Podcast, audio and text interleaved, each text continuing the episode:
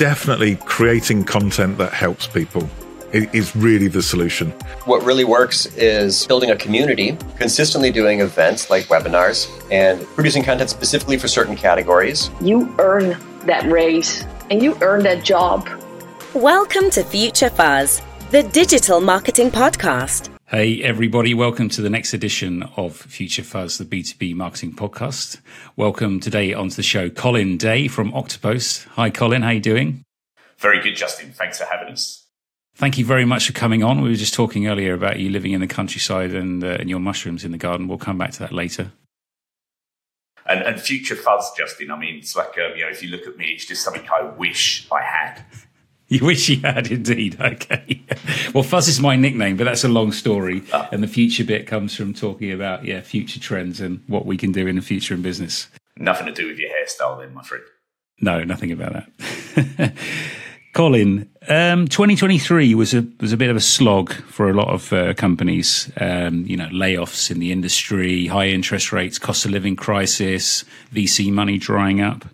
Um, how did you find it, and will 2024 be better?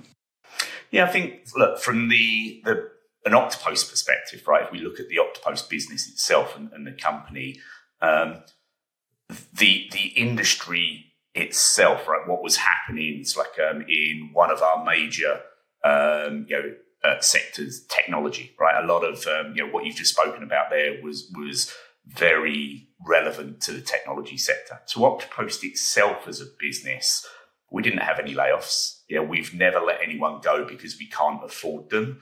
Yeah, we've been very conscious, right, about how we structure um, the business for for growth. Uh, if we looked at our investment um, we were founded in 2013, um, August of 2013. Um, we took uh, an initial seed round of around $800,000. And, and, as you can think, right, from a startup, you're probably burnt through that within the first 12 months. We didn't come back to market until August of 21, um, when we took a secondary round from Expedition Growth Capital um, of 20 million.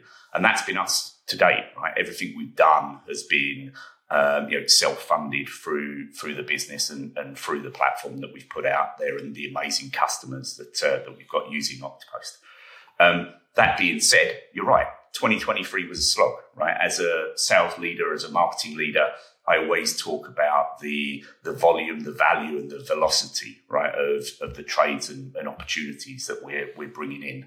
And if we look at um, each of those, right, they were all impacted in 2023 right? The, maybe the, the average order value dropped a bit as mm. organizations were being more cost conscious and having to um, look to do the, the age old verbiage of, of, you know, more with less, right? It's like, um, you know, how do I squeeze, um, you know, the, the, the, vendors and partners that I work with to, to get like, um, you know, more value from, uh, from that investment. The, the volume, right? It's like um, the number of deals uh, maybe um, you know, needed to increase, yeah, because you had a um, you know that that first lever, it's like um, you know got pulled back on on on the value, and then the velocity we saw, um, you know, the the sales cycle um, increase. Maybe our average, um, you know, going into 2023 was around 60 days. Maybe coming out, it was more like 70 to, to 80 days. Right. Okay. And then your thoughts for 2024. What do you see on the horizon for for businesses, especially you know SaaS? A lot of people listening in come from SaaS background. Yep. And, and look, we're a SaaS platform provider ourselves, right? It's like a, and we buy um, you know SaaS uh, SaaS solutions. Um, what what I, I mean, I'm optimistic for 2024. I've just been listening to uh, um, to Radio Five Live, and maybe that shows my age. Yeah, um, but I just as I was you know, walking around, like um, the blocks, like um, preparing myself for, for this conversation, Justin, like um, tuned into Radio Five Live, and they they had um, you know their money program on, right? right? And it was saying that um, you know if you looked at um, you know the the last um, you know quarter of, of 2023, it's like um, we were in a technical recession in the UK. Yeah, right. It's like um, um, but if you look at the long term yeah, um, you know, forecast and, and outlooks. Like, um, you know, the UK is going to be growing a eh, little bit, but it's going to be growth, right? It's like, um, you know, so across 2024, it's like, um, you know, growth of, of one to 2%. It's like, um, you know, small digit growth, but growth nevertheless. And, and that just feeds optimism in businesses and means that, um, um, you know, maybe budgets um, start to open up and uh, um, you know, we can align ourselves to uh, to to the important metrics that um, our customers are looking for. In so much as how do I take social intent signals, put them into other platforms, or put them into the hands of the relevant people in the company, so that they can use that data to inform business activities such as lead score and attribution modeling, segmentation, etc. Great, thanks, Colin. Brilliant, Colin. So tell us about Oktopost and, and what it does and how it helps businesses. Yeah, great question. So Oktopost is a social engagement platform built specifically for B2B organizations. Um, what we do is we empower the likes of Finastra, um, the likes of Snowflake, the likes of ACI Worldwide, the likes of Fujitsu, just a, a number of the brands that are using the Oktopost platform. We empower them to take or create content and share it out over their corporate social channels, the likes of LinkedIn, X, uh, Facebook, etc. Right, others do exist. Yeah, take some of that content, share it with employees like you and me, Justin, so that we can amplify the reach across our own personal networks. Why do brands want to do that? Well, it's called social, right? When was the last time you were social with a brand?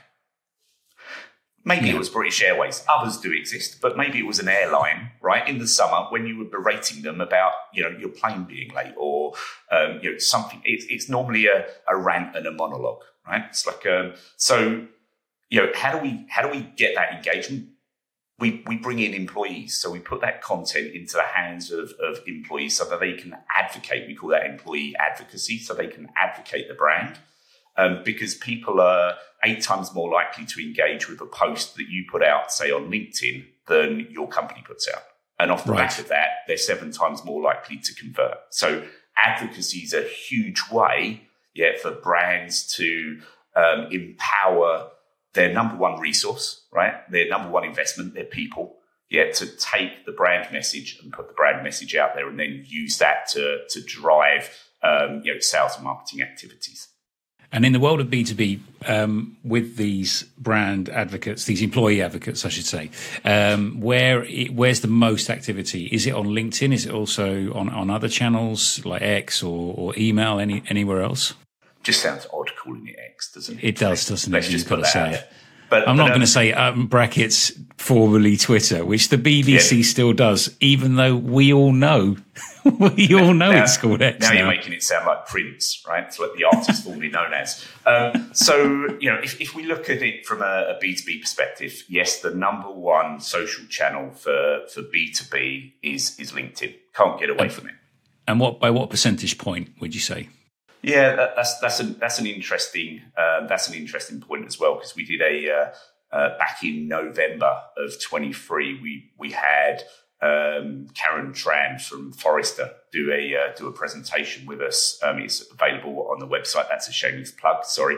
Um, we we um, we had a uh, um, um, a webinar with uh, with Karen and with that, like um, she actually put some metrics out there, and I think, if I recall, it was around yeah forty to fifty percent um, was was over LinkedIn. Forty to fifty percent, which is yeah. a that's a significant chunk, isn't it? And, and where and, and the other channels think, then, yeah. When you think of the other channels, right? You got yeah. you know, X, you got Facebook, you got um, you know a growing um, B two B presence on the likes of TikTok, right? Indeed. Like a, now, don't get me wrong. I'm a 52 year old male, so like um, maybe TikTok isn't my favorite channel, but there are others out there, right? That um, yeah, that's where they consume their data. Certainly, if you went and talked to my kids, right? It's like um, 18 to, to 27, and as we spoke beforehand, I've got four of them, right? So uh, in that range, you look at those guys; they're more likely to go to TikTok than they are to to go to LinkedIn, right, or yeah. to X or to to Facebook, right? So they they'll use and consume those channels in, in very different ways. And therefore, as a B2B marketer or sales professional, right, my presence yeah, needs to be on all of those relevant channels because I need to be at the watering holes where my clients and um, and customers go to consume data. Um, but I also need to be conscious that those platforms, the way that um, um, I represent my brand and represent myself and my personal brand on those networks is going to be very, very different. That that's a really interesting point, and you you've got to be visible everywhere all the time. You've you've got to be top of mind, haven't you, uh, on on these channels? And I think that's an interesting one about TikTok because I I'm I got onto TikTok really pretty early, actually. I would say, um, and I've always enjoyed it, and and um, I do see a lot of great B2B stuff on TikTok now. And I'm 41, so I'm not target, but I'm still on TikTok and I don't spend ages on it. I'll be on there for 10 minutes, maybe 15 minutes. But I do see some great stuff. So, yeah, you, companies do have to be aware, don't they? There's quite an education piece involved. Yeah, and, and look, the the the brand, right? I said if, if you think about it, it's called social, right? When was the last time you were social with a brand? The brand needs to be present because it's the brand awareness element right? But you're not going to drive, don't think as a brand, you're going to drive that engagement through um, your, your brand channel. That's where you need to, you know, get those advocates, right? Whether it be employees, whether it be partners, or, or whether it be, you know, someone else out in the industry, but you need someone advocating on your behalf. How do you motivate people to become advocates and, and, and get them to to share, you know, posts, etc., and content? You're not going to do it for everyone right? That's uh, that's that's the first point to put out there, Justin. If I looked at our um, typical customers at Oktopost, right, and the the market that we serve, our ICP um, employee numbers, two hundred to ten thousand is our sweet spot. So that's quite a spread, right? B two B organisations. Um, we all target directly organizations that are in financial services, technology, legal services, accounting, element of manufacturing consulting services, right? They're, they're really our sweet spot, right? Where, where we've got um, the majority of our customer base. If we looked at that cohort, yeah, um, if I looked at my typical customer, it's about 25% of the employee base, yeah, that will make, yeah, um, an ideal advocate, right? It's like, um, you know, 25%, yeah. 25%. Yeah, so if you looked at the lower end, that 200 employee um, you know, um, organization, you're talking about 50, 50 people within inside that company. Yeah, you'll be able to incentivize to get them to become a, a good brand ambassador for you. Right, fantastic. Okay, and and you talked that there's a pretty big range there, like 200 employees, uh, you know, into the thousands. Have you got any advice to even some smaller organizations on how they can just make a start with employee advocacy? What what are the key? What, what's the first? You know, every marathon starts with one step, that sort of thing. What what are the key areas they should focus on first? So some of the simple things, right, is um, um, you know whenever. So my background, right, so Justin, I I started up an employee advocacy program um, at a large technology company, right? The company was called SunGard. We ultimately ended up selling that business to FIS in uh, in 2015. Um, but when I started with an employee advocacy program that ultimately led me to become a customer of Oktopost, right? It's like a, um, um, when I started, it was around actually educating the people that I wanted to become advocates in what does it mean to be an hmm. advocate? Mm right? So, and it could go down to the simple things of have you got a photo on your LinkedIn profile? And is it professional? Yeah. Or is it you, you know, doing something daft? Yeah. That maybe it's like, um, you know, you wouldn't want to bring out in a, in a business environment. So, you know, sometimes it's just about polishing up yeah, your your profile on the social network to make sure that it's it's applicable and relevant right, for the audience that you're trying to uh, to communicate with. Like, would you would you turn up? Would you turn up to a business meeting in shorts and flip flops? Maybe you would if you knew the person, right? Um, maybe you wouldn't if you were a private banker, so like um, you know, working for um, you know a, uh, um, a, a, an industry leading like private bank right? So it's, it's all about it's all about who you're trying to connect with and, and the the image that you're trying to portray. And is that what your social profile on say LinkedIn or or Twitter actually or sorry X actually portrays? Future Fuzz is sponsored by SalesSource, B2B pipeline management and sales growth for your business. Brilliant, Colin. So let's talk about now uh, about B two B growth for for SaaS companies. So I'm um, going to fire two questions at you here. how how have you been doing it well at Oktopost in terms of you know getting new clients on board and, and going out there and making new relationships, and where and where have you struggled as a business? Yeah, and, and I think they both go actually hand in glove, Justin. Right? It's like um, you know, Oktopost. I joined the the team in March of 2020. Right when I joined the team in March of 2020 in the UK, I had three employees. Right, three employees with me. It's like um, the company's headquartered in Tel Aviv, Israel. That's where 50% of the staff are. Um, 25% are with me in London, 25% out of our, uh, our offices in Grand Rapids, Michigan, in the United States. Right, um, but if we went back to 2020, we were a relatively small footprint in uh, in the UK from an employee perspective. If I look now, I'm at 24, 25 as of next Monday, right? And um, five of those people have joined us since the start of 2024, right? So I've I've put in 25% um, growth, yeah, in the employee base in the UK in, in, the last two weeks. Yeah. So what are we doing right? We're growing, right? Yeah. It's like um, and growing at a, considerable rate of knots, but with that growth comes challenges, right? It's like yeah, um, yeah we're no longer that um, you know SMB, right? We're no longer that um, um, you know the, the jack of all trades, master of none, where, you know, maybe the CEO went out and did some deals or did a little bit of product management or, you know, was our Salesforce admin, right? Or our Marketo specialist, right? That was the CEO, right? He had to wear many hats, right? Now, because of the growth of the organization and because of the, the growth of our customer base, right? It's like, um, you know, we're, we're putting in, um, you know, more specialization within inside um, you know, functional, uh, functional verticals. And that brings, you know, challenges for us. It brings challenges from an onboarding perspective. Yeah. Um, it brings challenges from a, from a HR perspective. Um, you know, it brings challenges from, um, you know, just an, an organizational perspective. I've just moved everyone from a great facility um, over at Old Street to an amazing facility over by Liverpool Street, right? So I've gone from 1,200 square foot to about 4,000 square foot. So, you know, big jumps. There, yeah. There's, there's those big jumps and it's, it's organizational challenges I'm sure all of your listeners have experienced at some point in their careers or, or experiencing right now. Yeah, indeed, indeed. And then and then on to the marketing side of things, because the company is growing. What what marketing activities have really been standing out and, and working well, and, and, what have what needs to be improved in, in your mind? Yeah, so um, look, I, I, guess we should say what's the role of marketing, right?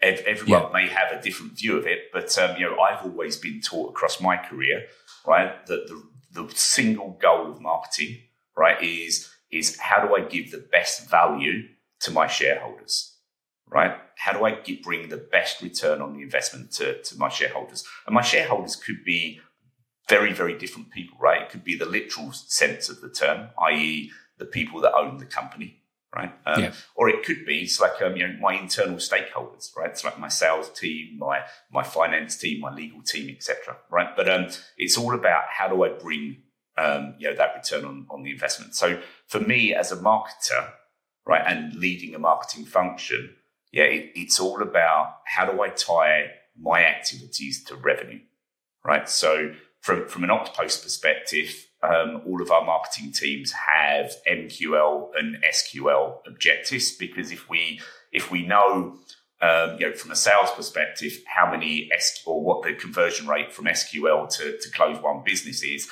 If I'm able to measure my marketers and their activity on uh, um, on on those elements, then guess what? We we know that um, we've got a, a, measure to to be able to judge whether we're going in the right direction. Whether MQLs or SQLs are uh, what you want to talk about. It's like not you personally, but um, um, you know, organisations. Some people say, "Hey, it's no longer an MQL or an SQL; it's a buying group." Yeah, right. doesn't doesn't matter as long as you've got something to measure.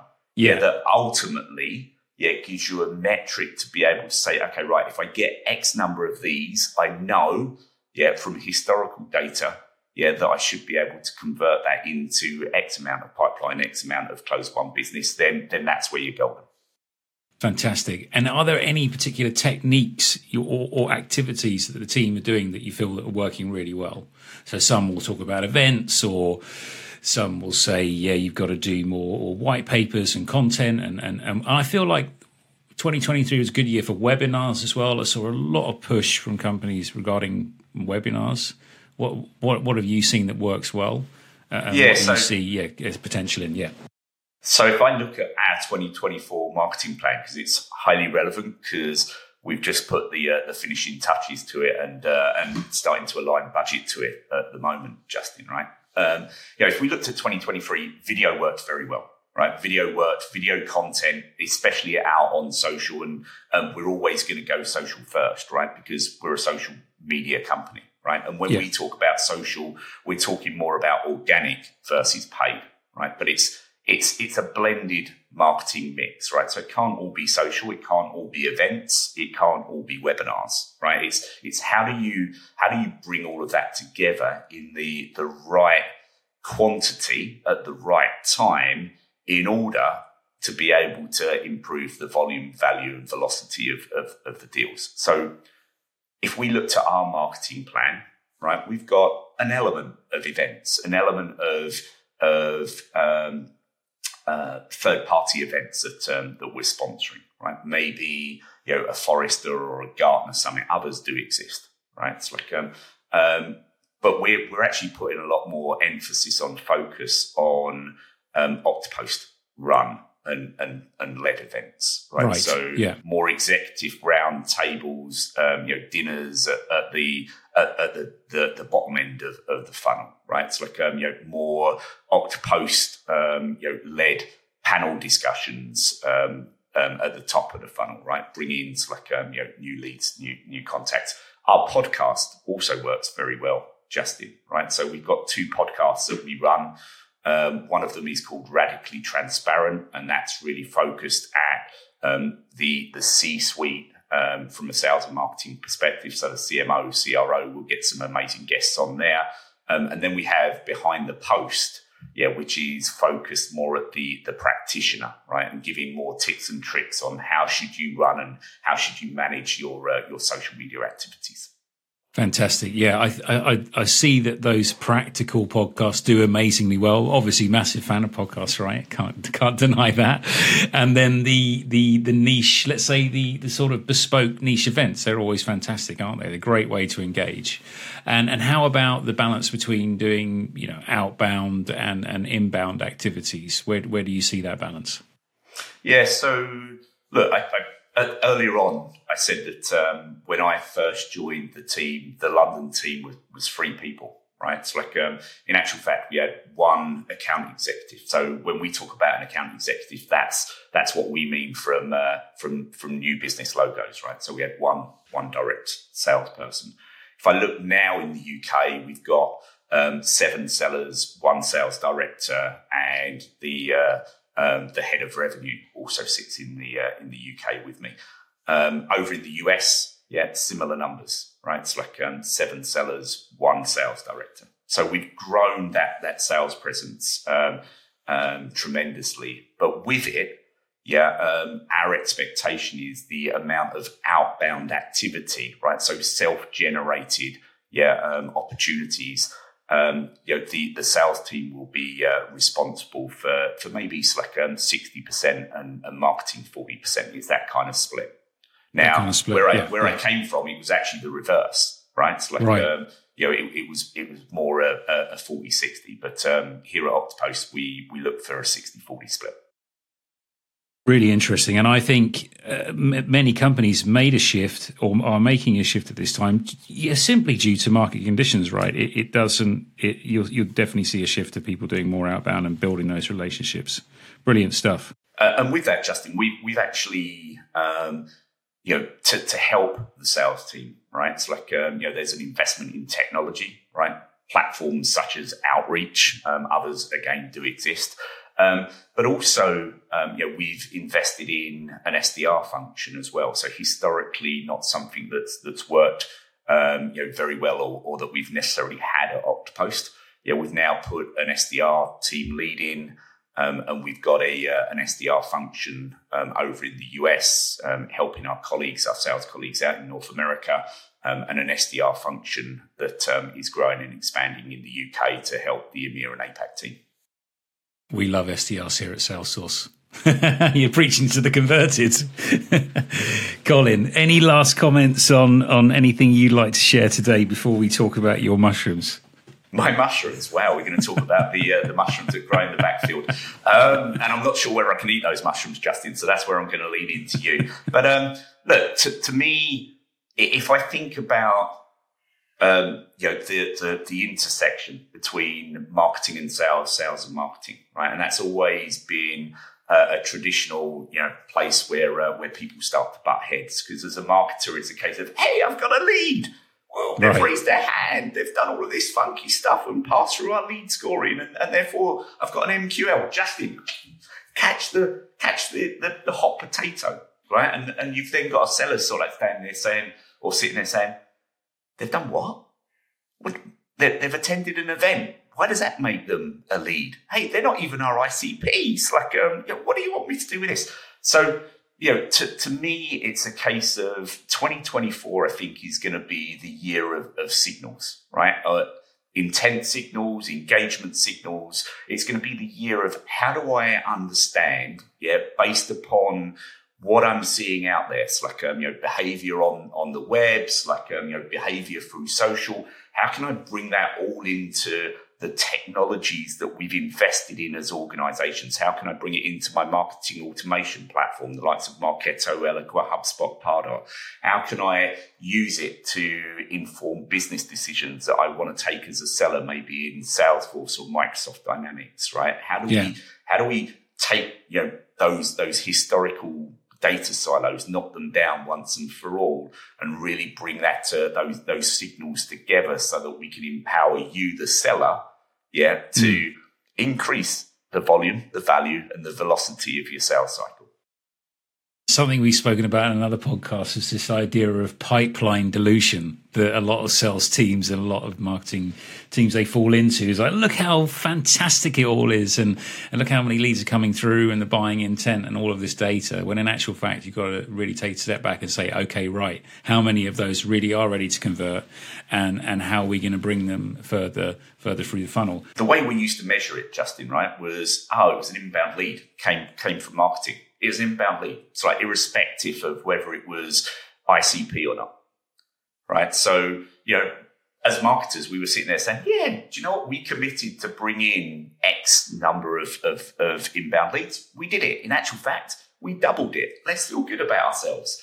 Yeah. And then our poor colleagues in sales were sitting there saying, yeah, but only 5% of them were actually like, um, you know, ready to buy something. And by the way, you know, only I don't know, two percent of them were someone that we could go and sell to because right. you know it's yeah. like they were they were outside of our uh, you know our target market and uh, you know couldn't couldn't afford or didn't see the value yeah of, of the solution. So you know over the the the, the last I'm, I'm going to say the last 12, 18 months, right? We started at Oktopost, yeah, to get very um, to get more regimented, right, on how do we measure the success of marketing yeah, based upon the impact, the real impact, yeah, that we're having on the uh, on the revenue cycle.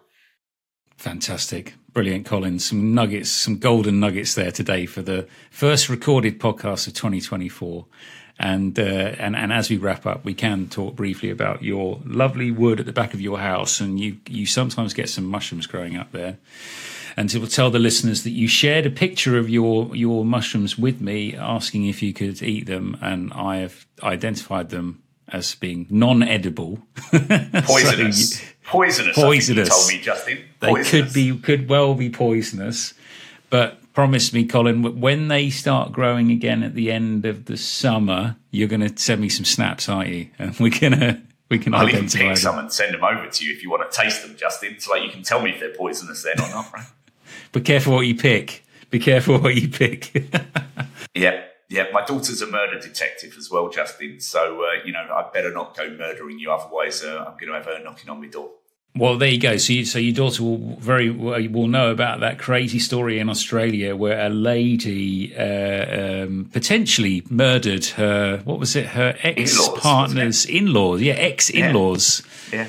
With a death cap mushroom um, in Australia. Well, she said she put it into some sort of stroganoff or something, right? And funny enough, that her them. and her children didn't actually eat it, right? If I read that story correctly.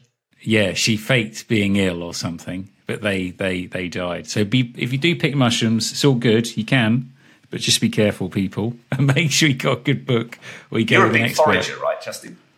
I, I do forage, yeah. I, would- I, was, I would not say I'm definitely not an expert. I stick to the basics. Um, so the, there's there's about three that I'll safely pick. Um, the Yeah, mine, the field mushroom, etc. Tesco's more. and, and they come in a little carton, you know? Amazing. Well, I think in your area you might be lucky. You might have the common field mushroom growing, which is very, uh, very common in, in the UK, and that is the same family as the button which you buy in Tesco. So let's see. Excellent. I'll keep an eye out. I'll send you some photos. I'll send you some samples, and you can tell me whether I'm going to make my money in technology or whether I'm going to make it in, in mushrooms. Brilliant, Colin. Thanks very much for coming on the podcast. Thanks for having us, Justin. Thanks for tuning in and making the choice to listen to this podcast. If you liked what you've heard today, please don't forget to subscribe.